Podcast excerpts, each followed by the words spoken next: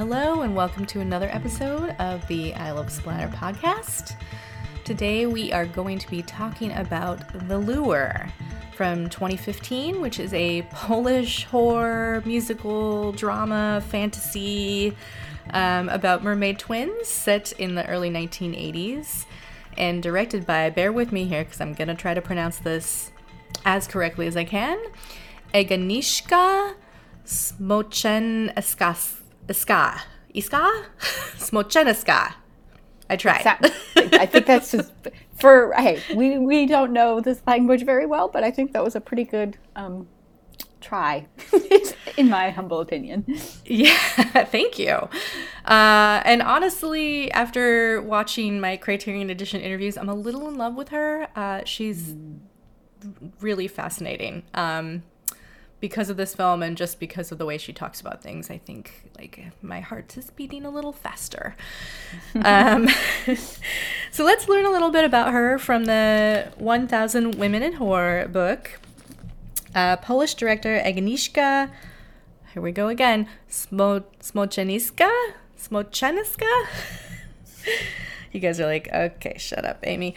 Um, uh, was born in 1978 and took the International Film Festival circuit by storm with her musical mermaid horror extravaganza. That's a really good word to explain this film. The Lure in 2015, consciously intended as an antidote to the Disneyfication of Hans Christian Andersen's Little Mermaid. Schmosmaska brings a burlesque sensibility to her tale of killer fish women Golden and Silver Having worked on television and short films previously, The Lure was her debut feature film, and she has since gone on to work on the horror anthology The Field Guide to Evil, which I think is still playing on Shudder right now. Um, and in 2016, The Lure won the Special Jury Award for Unique Vision and Design, and in 2018, she released her much anticipated follow up, Fugue, which I have not seen, but I really want to because um, I same. Actually, I think I remember that she had that film coming out, and then I never saw anything about it again. So now I feel like I need to seek it out and watch mm-hmm. it. Me too. But yes, let's talk about this wonderful neon techno 80s dream. yes, please. Um, it's just amazing. I, I saw it at the Seattle International Film Festival and was just blown away immediately. Love, love, love, love this movie. Mm-hmm. Oh yeah, I mean, for me, I didn't get to. See, I've never seen it on big screen, and that makes me instantly jealous, but in a in a nice way, like a nice jealous. Where I'm like, oh, I'm so happy for you. Um, I heard about it on a podcast. I can't remember which one, um, but you know, one of these delightful horror podcasts you may have heard about. Um, and someone just mentioned, I think it was maybe it was like Shockwaves back in the day. I think it was Rebekah McKendry who said that she'd seen this, and she just described exactly what it is, kind of like um, in the Women in Horror book. You know, just this extravaganza of uh, different, you know, genres, film slash performance genres you don't see put together um, that frequently. And I was just like, got to see it so I I sought it out. Yeah, and I think done in a way that you don't typically see musicals being done, mm-hmm. Um, mm-hmm. which is also very interesting to me. Uh, but yeah, so uh, here's your warning that if you have not seen The Lure, pause this sucker right now. Go and find it. I think it's streaming a number of places. Um, definitely on the Criterion channel right now, and I'm sure you can find it for rent on other platforms because we are going to talk about the plot. We're going to talk about everything that happens, and we're not going to be able to contain ourselves. so, and I would so add, get... I would add also if you were like, I, am you know, you're on the exercise bike and you can't pause this. Like, if you want to listen to the episode and then watch the movie, I, I don't feel like spoilers ruin this. It's such an experience to see. You know that that is true. That, that, so much of this movie is atmosphere and setting and cinematography and music. Like it's and colors and costume. It's just really beautiful to behold, whether or not you already know the story. I feel like it's the same as like same as trying to like spoil a Jodorowsky film. Like what? No, it's about watching it. um, so we will get into the plot, which, uh, as mentioned uh, in our description of the director, is um, sort of a reply to Disney taking all of these uh, really gnarly fairy tales and turning mm-hmm. them into these beautiful, everything ends up fine. Um, you know, as Disney do, and I love Disney, so I'm not slamming them at all. I, I love them, but uh, but I also really love these original um, Hans Christian Andersen tales that are like pretty brutal in a lot of ways. Mm-hmm. So. Uh, we open on a beach and we see a trio of people partying and singing uh, when two beautiful women, uh, young women, pop up from the water and also start singing, kind of luring the men to them in a siren esque way. Um, and then all of a sudden, the woman on the beach, uh, Krysia, starts screaming, and then we, we fade out. so it's so good. It's really good. Suddenly, we are launched into this sort of uh, Lynchian uh, 1980s dance club mm-hmm. uh, called Adria, and we are introduced to Krysia and her band, Figs and Dates, which I don't even know why the band is named that, but it's it's great. I love it. Yeah. Agreed. Agreed. so this club is uh, it's an 80s dance club but it's also a burlesque slash strip club um, there's some acrobatics going on uh, I, the cooks are dancing and singing i don't even know i don't know how to explain it i just want to be there i just want to go there and i want to stay there for the rest of my life so, here here absolutely it's so good so this band is made up of uh, Krysia, the lead singer and sometimes keyboardist, uh, which translates to drummer. So I'm not really sure if that's his actual name or just something that got like misconstrued. But anyway, uh, he is the drummer and also Krysia's boyfriend. And Mietek, uh, the young guitar player who we were just calling young David Bowie for the whole movie. So perfect. um, he's very adorable. He's very mm-hmm. appealing. I think he's just like one of those men that's appealing to people that like all different types of people. You know what I mean? Yeah. Like there's something about him that's universally attractive and he's got the shaggy blonde hair and his guitar. He's just like cool. He's just so cool. Yes. Um so after their act, the club owner, who I simultaneously hate and love, um, fair, very fair. Yeah, I mean, I love him because he's like this kooky old man who definitely enjoys his music and his vodka, and I love that. Mm-hmm. But um, as we're gonna find out, because this movie is such a fuck the patriarchy movie, um, he's really gross also. So mm-hmm. he discovers Krysia and her boyfriend have tucked these two young women away in the dressing room. They're kind of hiding them. And so when he discovers them, then uh, who's also gross for a number of reasons, yeah, oh, yeah. Um, reveals to the club owner that these are actually mermaids. And how he reveals this is by having them undress. Now, these, listen, these girls are young, they're like teen girls. Yeah. He has them undress and shows their sort of sexless Barbie doll bottom halves. It's such is, a weird moment. I mean, it's cool from a horror cool. perspective. It's weird and cool and just like nothing I've ever seen before, really. Yes. Absolutely. Um, like this is all this whole movie is practical effects by the way they didn't use any cgi so like it's incredible to me that they were able to achieve this with practical effects um, and then he pours water on them and their tails appear. And I love it because these tails are big and fleshy and like not sexy at all. Mm-hmm. Um, and in the in the Criterion edition, there's some interviews, and the director says that uh, she did that on purpose. So Smart. she didn't want the tails to be these sort of what you're used to, which is the pretty, sparkly, more fish-like tails uh, with sure. the two fins she wanted them to be big and monstrous to um, show the monster side of these these girls, mm. and also it's tied into this whole the theme of this movie is tied into puberty and coming of age and all of these things and she said that she specifically wanted the tails to be something that a human girl would be ashamed of Mm, whoa, that's so cool. yeah yeah so th- Wow. this all makes sense right so in these in right now we we don't know much about these two teens we know they're mermaids we don't have the sense of how they feel Yeah. being thrust into this human world quite yet. But um and then we get to kind of the icky part. This is so the club owner who runs this burlesque strip club where it's sort of implied that maybe more is going on behind the scenes. Um, he's questioning like wh- what he's going to do like what is he supposed to do with these girls? Like so they're mermaids, which is another aspect of the movie that I kind of love that nobody's really shocked by by any of this.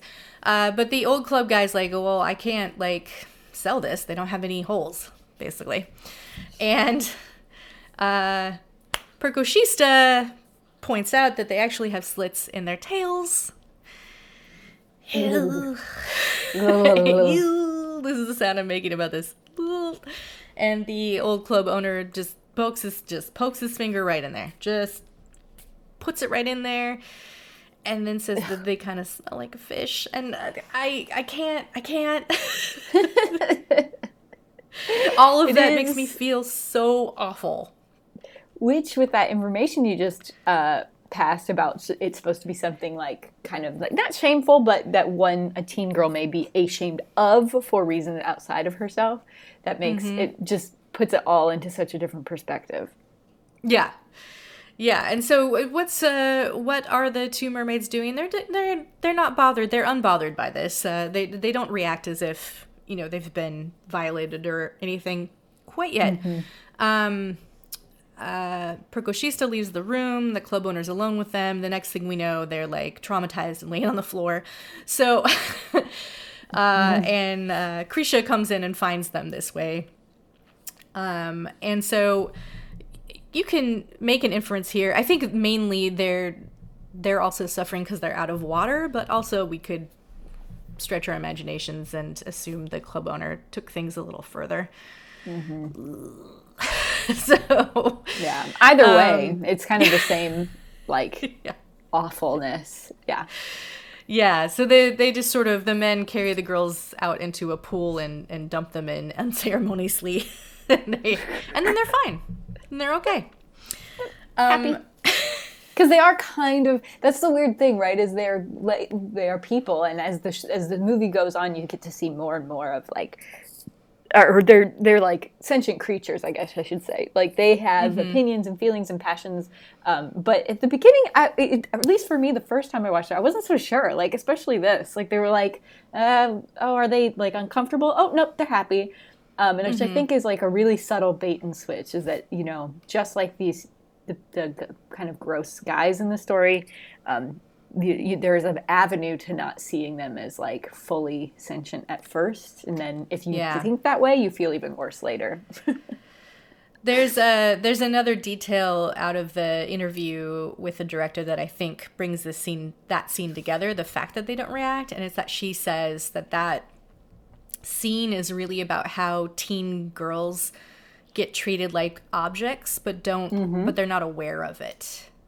So they so they're and and I think that's absolutely true. That when you're Yeah. discovering your sexuality, you just don't know what it is and you don't know what it means and and men do things to you and you're just like yeah uh, okay cool whatever um so i think you know and then years later you're like god damn it but you know yeah, so i appreciate i appreciated learning that because i think that puts that scene in a lot more perspective of that like perhaps she was bothered by him poking at her tail slit and but she just didn't know she should be bothered by it or didn't understand like why she would be bothered by it um, Yeah. but also like taking into account that these are fantasy fantastical creatures who have presumably never been around humans before like this is sort of their first time entering the human world so yeah, they're looking at everything differently. But um,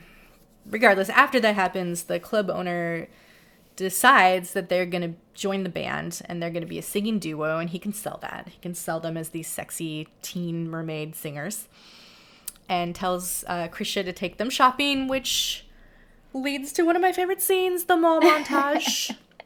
it's so cute. Fucking love it. So they go they go to this mall, this uh, Polish mall, which looks eh, sort of like an American mall, but not quite. Um, a little bit different and they're surrounded by people and there's dance routines and there's singing and they both sing and Krysia singing and they try on clothes and it's like this whole thing. It's so fun.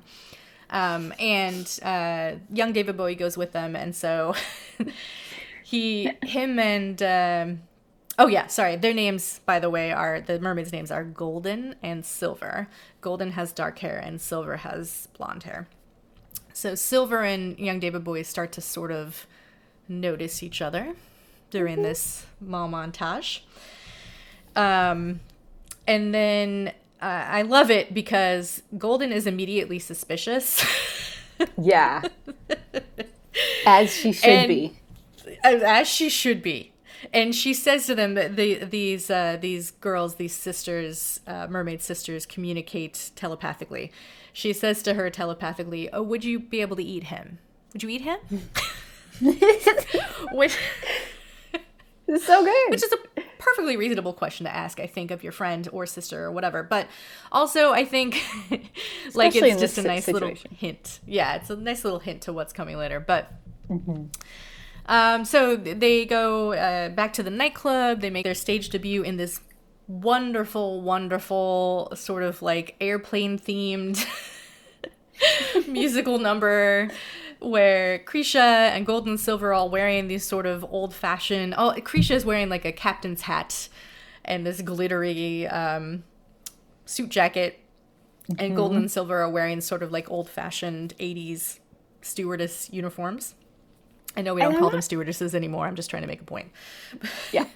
And yeah. I'm not really sure what the well, you'll get there. You'll explain where they head at the end of this, but I don't really get the theme. But it is it looks great. yeah, it doesn't matter because it just looks fantastic no matter what. Um, there's also like yeah, there's like a giant sort of fish bowl behind them. I thought you know I had remembered it as a martini glass, but it's not. It's not a martini glass. It's just kind of like a giant bowl of water. I had, re- I had remembered the same thing. Yeah, and I don't get what the bowl of water has to do with like flying in the sky. But yeah, I mean, you they got it. But well, You'll see. Yeah. They gotta have water there. They gotta have exactly. water there. So uh, so the girls finish singing, they disrobe during their act, and they climb into the bowl of water and reveal their mermaid tails, which again, the entire club is like standing ovation, but nobody is um, horrified by this. Nobody. Nope. nobody reacts in a way that would suggest to you that anybody would be surprised in this nightclub that these two teen girls suddenly have tails it's the best part. It's literally the best part of the film. Like it's the best choice in my opinion that they could have made is that it's not strange, it's not scary. It just is what it is. Right. it just is there. It is. It's just a thing. Mm-hmm. Um and so after their act, uh, Silver hooks up with young David Bowie, and Golden is like visibly distressed. Mm-hmm. And so they start their their little romance because all these band members live together in one apartment, apparently. Yeah. um, they're there with their piles of cash because the act has been wildly successful, which made me be like, "Wow, that club owner is actually really generous." Um, yeah. like, Fair enough. Right. Fair Great. Um, so they all live together in one apartment, and we have sort of, uh, you know, we see Silver's falling in love with Mietek and um, Golden is frustrated and she's missing the sea. And so she starts going out and seducing men and then eating them. And normal. normal. Which is also beautiful. I love it. Yes. Golden. A, a woman after my own heart. But um so Amen. So then uh Silver stumbles upon Krysia giving her boyfriend a blowjob and decides to seduce her, uh, seduce young David Bowie by basically like telling him to stick it into her mermaid tail slit, but Yeah. he's only really into the top half of her. So um, Mietek is not down with the fish the fish part of her. He he doesn't like it. He basically tells her he only thinks of her as an animal, which listen, we've all been there. But um we've all had Yeah. some dude say something horrible to us and we've just nodded and smiled. Um and so Oh, yep. yes. Her response to this is to rip off one of her scales and hand it to him. Okay. Um, and he puts it in his pocket, I guess. And so, Yeah, I didn't get that. I mean, like, it's a cool moment. I don't get if it was supposed to be something I understood beyond that. But yeah, Um. I think it's just her way of. She can't have sex with him, so she's giving him a, a physical piece of her. yeah. Um, but yeah, she's uh, you know, so she's she's falling in love with him, and she's sort of looking like more and more pale and and uh, not not up to her full, her full strength. So uh, then we we get another musical number, which ugh, this is like the punk new wave number, which is amazing. Oh, so So- good. like, they break out the fishnets. They have this amazing, like, sort of Blade Runner esque makeup on. So into it. Um, and then they run into a mysterious uh, dehorned guy uh, who has like these gnarly scars on his head. Uh, that's this is Triton. Love, love it. Love it too. Um, Triton, obviously another um, not human member of uh, the fantasy world who's who's just hanging out in Poland with his sort of speed metal punk band. I don't know what, I don't know what you would call it. yeah, it's like it, it's, it's, it's, it defies easy explanation. I love his makeup though, and I love his whole vibe. Like, um, not not not love it like oh I want to be his friend, but just Uh-huh. it fits really well, and he's kind of he seems kind and sinister. Like I you know I think it's uh, suspicious whether he's going to be helpful or not. I wasn't even Oh, sure if I believed he was a a, a sea person. Right. It's very yeah. It's um the only he he does end up telling Golden after he sees Silver and Mietek uh, canoodling. he tells Golden that if Silver falls in love with a human and he marries someone else, she gonna turn into sea foam. Yes. So, so there we're bringing it back to everybody who's seen the Disney version of Little Mermaid but has not ever read the original Hans Christian Andersen story. Uh, the mermaid, after she falls in love, just sort of melts into sea foam and dies. It's so, So- sad. It is really sad, but it also makes so much sense. But Very true. So we've got, you know, so Golden is sad and frustrated by this. She's trying to talk sense into Silver. Silver's just basically like, I love him.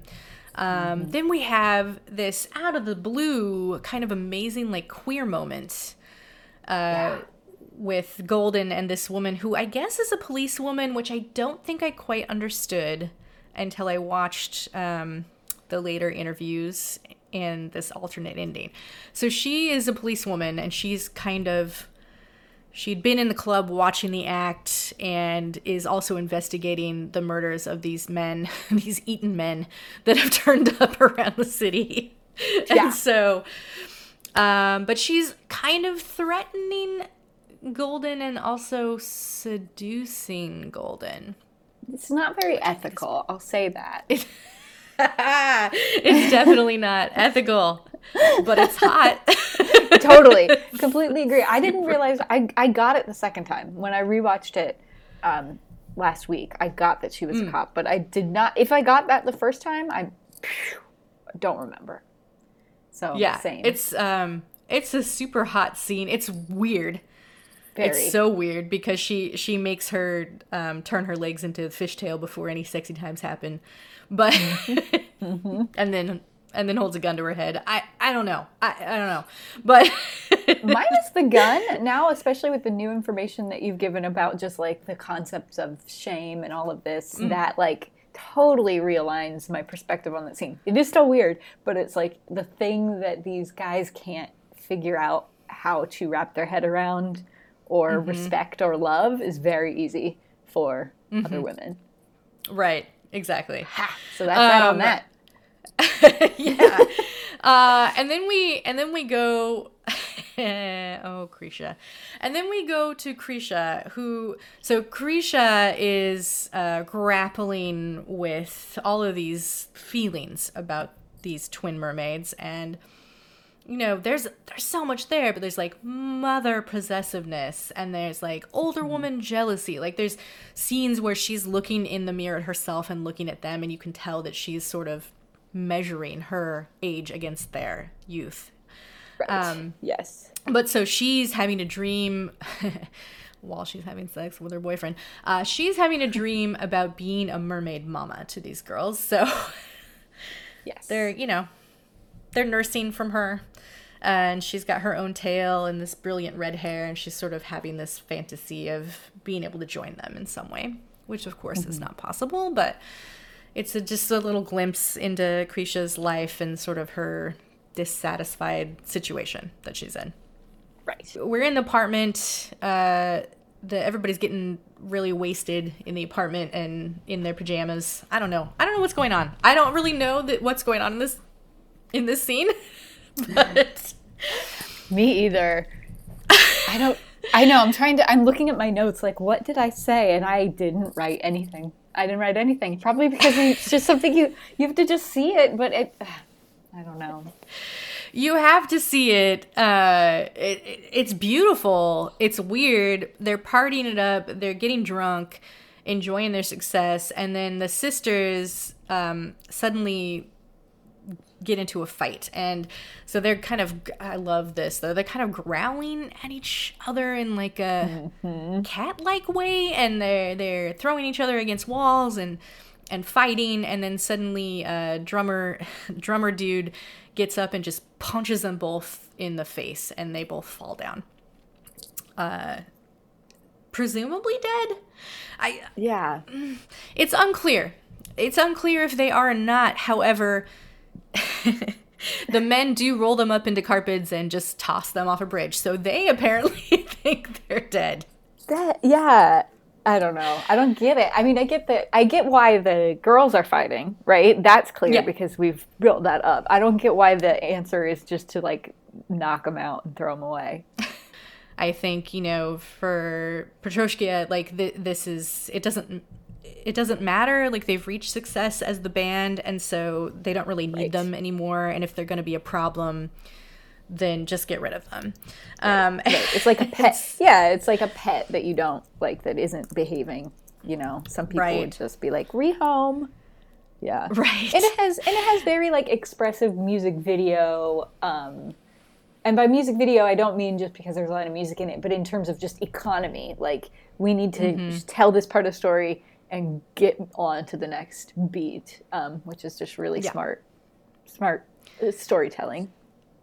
Yeah. So, um, she, yeah. And also, Krysia has a black eye a little bit later in the scene. And so I think we can right. infer, you know, that this is not a good relationship. Yeah. Uh, and then there's this amazing fever dream of a musical montage with a nurse who plugs IVs of booze into everybody's arms. Mm-hmm. Oh, I love this sequence. It's beautiful. Uh, mm. And then the girls are they're actually fine, and so. yeah, this is this speaks to their magic creepiness too, because that just keeps happening. Where like something kind of tees up that they should be feeling a certain way or they're in pain, but no, they're just like resilient and don't seem upset by anything that's happened before, which to me is way creepier. Yeah. yeah, so they they crawl out of the water because they've been um, turned back into mermaids again and mm-hmm. attack some men uh, hanging down, hanging out down there, and eat them. Um, Silver is very reluctant to eat them. She even like spits out part of it because she's just like so pissed that she has to do this. uh, Golden is like, what the fuck? Um, yeah. And so they go back, and I do. I I it is true. Like Silver is like, yeah, whatever. Golden though, she does bite P- Petrushka's finger off, and so like Yeah. they're not mad, but they are, and Golden just wants you to know that she Golden can just- kill Sorry, you. Go ahead. Go ahead. Yeah, yeah. I would say golden. I, you know, not that there's a better or worse. Every mermaid is a unique person, but I feel like golden is a better mer person, whereas silver Yeah. already, especially here, is starting to show that like uh, she's not so sure. Like she can see that other forms of living could be cool too, or at least I Yeah. feel like that's where her head is. Silver Silver's only motivation is to be with Mietek, and she will do whatever it takes to be with him. And she Yeah. she's really convinced that being human is a better way to live than being a mermaid. Um, sad. So Golden, uh, God bless Golden, goes and joins the Tritons band, just like rocks it out with the speed metal and screams uh, her lungs out. I love it. And then and then they they come back to the club and they're doing this photo shoot which I love it. Um I don't know why, but they're somehow like mermaid playboy bunnies which if that doesn't sound like it makes sense, it doesn't at all. And they actually stretch fishnets over their tails. The which Jonathan Go ahead. Jonathan was like, that's a little on the nose. But the fishnet game in this movie is strong. Like I, I realized I didn't when we were talking about the cop scene. Is that the cop is wearing a full fishnet bodysuit under her clothes? Like that is just it is part of the vibe. It is part of the uh, Polish mer sea people culture, I guess. In this film, it's just like fishnets are just normal. Everyone has some. Everyone has some. Yeah, yeah. Which I mean, you knew you did in the eighties. You you had a, Sure. a large stash of fishnets. Yeah, yeah. Um, so during the during the photo shoot, the twins are with their fishnets, and oh, let's not forget the bunny ears. Again, Yes. I don't know. I don't know why.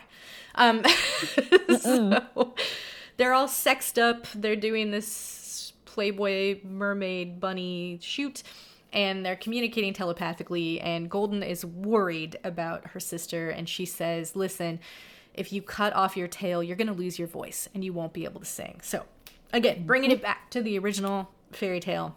Yep. you get rid of your tail you're going to lose your voice. You have to you uh, have to sacrifice something great to get what you want. That doesn't go over well. Silver's just like whatever shut up. And sure enough here we come uh, to the scene where Silver and Mietek uh, go to visit a surgeon, a very sketchy surgeon, and give him a lot of money and booze. And uh, yep, she's just uh, she's just gonna cut her tail off and swap it with the bottom part of a, another woman. Who I guess wants to be a mermaid. I was I was very curious about that woman.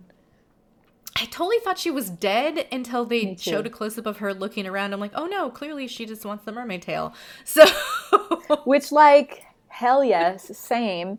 Uh, have a lot of questions, specifically, like, are they trading lungs? Like, what's, are their gills? Ha- like, I don't know. But that's fine. Like, I, I, I believe it. And I, I also think it would be fun to be a mermaid. Um, Yeah, you have to really suspend your disbelief for this surgery scene because it doesn't make any medical sense. Of course, of course, but it's beautiful. It's and horrifying. It is. It's um, it's really there's this just gorgeous overhead shot of the two operating um, tables and the discarded limbs and blood, and it's just it's really lovely. Um, Yeah. The ice, them being on ice, I think, is the part that really. like ugh. it's the kind of scene where obviously as an adult i'm not gonna like lose sleep or anything but it's the kind but it is for sure i know that if i'd seen that scene too young i would have upset me Mm-hmm. in a way that i couldn't articulate or share but would Yeah. have like changed me in some way um, so part of me is jealous of anyone young enough to have that because i actually think those moments are really important if if disturbing um, yeah, it's the ice, it's them staring up, it's the disjointed way that he scalps scalpels her, cuts her open. It's not a clean line. It's, It's not. it's puzzling in a lot of ways, but beautiful, but horrifying. Um, so she it works. for whatever reason, it works, and she's now got all the lady parts down there. Um, she's still healing, but you know, God forbid we give the girl a couple of days. Um, we got to get to that hole. So we got to get there. And why? Uh, because Mietek doesn't really give a shit. He's only interested in the hole. She has no worth to him without the hole. And so they start having sex, and of course, like her wound. By the way, we got we got no bandages in Poland. What's going on with this? Yeah. We got no way to bandage this. so her very crooked incision, which looks hella infected. Um, Yes. it's you know it's gnarly, but they they start having sex um, because again the hole, and then uh, she bleeds on him and he freaks out. What do we think that's about? I wonder. yeah. and Not, So- it's not the subtlest moment, and yet it's still, you know, it's a very important moment. Uh, yeah, just because, just yeah. like the actor who plays Mietek is is really good, by the way, despite the fact Yeah. that he's a shit character. Um, he does he he reacts in like absolute horror at the fact that there's blood on his skin now from this this mermaid woman. Like, ugh, ugh. even though even though he went with her and also wanted her to have a massive surgery massive surgery like but somehow now that the realities of it are close to him you know it can't be it's too it's too gross It's not perfect. So Yeah. it doesn't matter that she fucking sacrificed her entire life for him and did Yeah. this I'm sure dangerous surgery and lost her voice and is doing this all for him. It's gross. like her little whisper voice is so like she's on her little treadmill or whatever like her little exercise machine and whisper voicing it's really Yeah. Pathetic but not pathetic like she's pathetic but you know what i mean like in the more Yeah. traditional sense of the word poor thing So we all know what's going to happen now. yep yep Um, Silver gets fired from the club because she doesn't have a voice. Um, Golden is told that she has to sing solo, and she's like, "No, fuck that. Like we only sing together." Mm-hmm. Young David Bowie meets a beautiful human woman. Uh, as he's making out with her, he throws the scale Silver gave him away. terrible that should have had consequences and then we're at his fucking wedding. So I know. The smash cut is intense. I mean, it's not it's not an actual smash cut, but uh, you know what I mean. Like the the, the rapid changing of events um, is, a, is a bit head spinning, but at the same point, it's so like yeah. I'm thinking from a storytelling perspective. There's nothing else we need to see. It would just be dragging out and making everybody more sad because you know what's ha- going to happen. It's been foreshadowed, and here we are. You know, all this man needed was a hole and a beautiful one. I'm sorry, a beautiful hole to marry. Uh. I mean, isn't that he's what not we all interested. need? He's not I'm interested in monsters. He wants the perfect, stereotypical, you know, the beauty ideal is what he wants. He's got it. Yep. He looks amazing. She looks amazing. They're singing at their own wedding. There's an incredible band. I'm gonna talk. About, I'm gonna come back and talk about those two ladies in a little bit. Hell Um, yes. It's on this great little riverboat kind of situation near the beach. Um, so Golden can barely contain her rage, which can you blame her? No. Uh, she is busy trying to talk Silver into eating him. the only way to survive. Yeah, otherwise she's gonna turn into sea foam and die. And Golden cannot let this happen, and she is really pushing for it. But the most heartbreaking thing about this movie to me is the fact that even though this dude has done this to Silver, she is clearly so gone for him still. Yeah. Yeah. It's He is like the original story. Yeah. She Mm-hmm. watched him marry somebody else right in front of her, and she's still looking at him as if he is the best thing in the entire world. I know. Ugh. I know. And I mean, like that. That's exactly you know that's the original story, and and uh, sadly a lot something you see in in life, right? And that's kind of the message of the. It's the message of the original story um, that I had not actually really ever like sat long enough with to think about because it's a story you hear when you're a little kid, you know. But with this version, which is why I think it's so special, well, it's special for a lot of reasons. But it, was, it took me until I was an adult and watching this version to realize that the message of the story is simply don't change for other people. Mm-hmm. Um, mm-hmm. You know, and it's like, wow, wow, I'm glad that she made this version because, uh, you know, again, when you hear a story when you're that little, you don't necessarily articulate Right. what it's trying to tell you. You just kind of accept it and move on. So Silver uh, goes up to Mietek and, and hugs him. And she's just sort of clinging onto him. And he's, you know, I mean, I don't know if he feel, he probably doesn't feel bad, but whatever. He's like, kind of looks around to make sure his wife isn't looking. And then kind of s- starts swaying with her. Um, and as they're swaying, the sun comes up and she turns into sea foam and dies. And Golden's immediate reaction is to leap upon Mietek and rip out his throat, which, yes, yes, absolutely, Yeah. yes. Um, and then she, um, just devastated, just runs off into the sea, and and and that's it. And then and then that's the end of the movie. And that's that on that. Yeah. It's so tragic because it's like she, if Silver had just eaten him a few, few minutes before, everything would have been fine. And like if Golden's going She- kill him anyway, like ugh, she sort whatever. of half-heartedly tries like her teeth come Yeah. out and she gets sort of the black eye look about her but she can't because she still loves him right. so at least Mietek got what he deserved um Yes. but, but it doesn't matter because now golden is alone and Mm-hmm. that's very sad Yeah. oh boy um Yes. So yeah, so you you were talking about how um how this is about like don't change for anybody else, but it's also like ultimately about uh, when you're a young girl, you you just can't really understand what's going on with you and you have these big emotional swings and everything seems like um, the best thing or the worst thing in the world and you're gonna get you're gonna get taken advantage of really. You just are. Yeah. um, it's very great. It like I would love to believe that it doesn't happen to everybody, but experience and talking to other women tells me it does.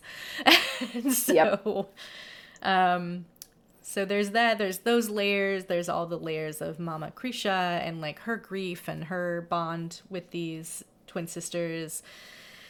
There's um, uh, as I mentioned, uh, the interview with the director. Um, there's all of this like stuff about in that time in in Poland in the 80s it was a communist country and there weren't very many choices especially for women and so um, there was a lot of she talks about how there was a lot of hopelessness and despair and the belief that things would never change in their country.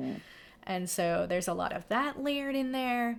Um, what i learned watching this interview which i didn't know is that the sisters are based on two real sisters who grew up in that same nightclub that they filmed in Oh my god. Whoa. Okay. it's Cool. the and it's the two women who were playing music at the wedding Ah, I wondered when you were going to what that reveal was going to be. That is so cool. Um, it's so cool and they're part of the interviews and they are so cool i love them I hope they didn't have terrible, um, creepy people around them as they were growing up, but I kind of suspect they did. But I hope it wasn't too scarring, because that's it- Yes. where my mind goes immediately. So the so the director also apparently grew up in a nightclub. This is um Oh. uh, I guess a common experience in Poland in the 80s. Uh, sort of absent parents or parents that had to work and had no other option but to bring their kids with them to these mm. nightclubs. And so the director was saying that this is like yes, like this is the things that you saw, the things that you experienced were obviously very different than girls that didn't grow up in that environment. And so that's what she channeled into the movie. Wow. Um, she knew these sisters. She wrote the twins based on sisters. She consulted with them. They, the sisters, weighed in about their characters' reactions. they also decided how the twins would communicate. So they gave input on that telepathic communication and sort of the whale sounds and things that would come in. Um, Cool. And they they helped with the music and the score, and so I find all of that so fascinating, and I fucking love it. Like I just love it. I love Yeah. knowing that. Yeah, that's so oh, that gives it such an interesting and rich layer. Um, Wow. Yeah, I'm gonna have to. I I'll be thinking about that and like remapping the, the different beats of the story in my head for days because that is Yeah. oh the stories they could tell. Very cool. Yeah, and and so they said um, the director said when they were location scouting and they were looking for this perfect nightclub, it was just by some miracle this nightclub, Adria, that the the same nightclub that these real sisters had grown up in, was abandoned but intact. Cool. So that when they went in there, they basically just had to to clean it up, and it wasn't even in that. They said it was like basically empty. Um, everything was still in perfect shape. Uh, they found like an empty vodka glass and like um, a receipt, and that's it. And then they just like cleaned it up and were able to film there. Wow. Oh my gosh, how lucky. I mean, especially we live for those listening. Uh, Amy and I live in Seattle, where um, if it's if it's over five years old, you knock it down. Mm-hmm. Um, apparently, now this wasn't always the way, but it is now Yeah, yeah. apparently. Um, so yeah, that's just so cool. Ugh, I miss So that cool. living in a place like that where there's actual old stuff that you can amazing. just explore. So amazing. Stop us. If you uh, if you're able to rent the Criterion edition, I highly recommend it. It's like a 42 minute documentary about um, the making of the film. They talk to the sisters, they talk to the director, they talk to the cinematographer, they talk to the choreographer. It's amazing to uh, learn how much care and time and planning was put into this film. And I also want to bring it back to the practical effects because they're amazing. Um, the the actresses were talking about how the tails, I guess, weighed sixty pounds, and so Holy shit. so they actually had to have uh, like a bunch of men on the crew like pick them up.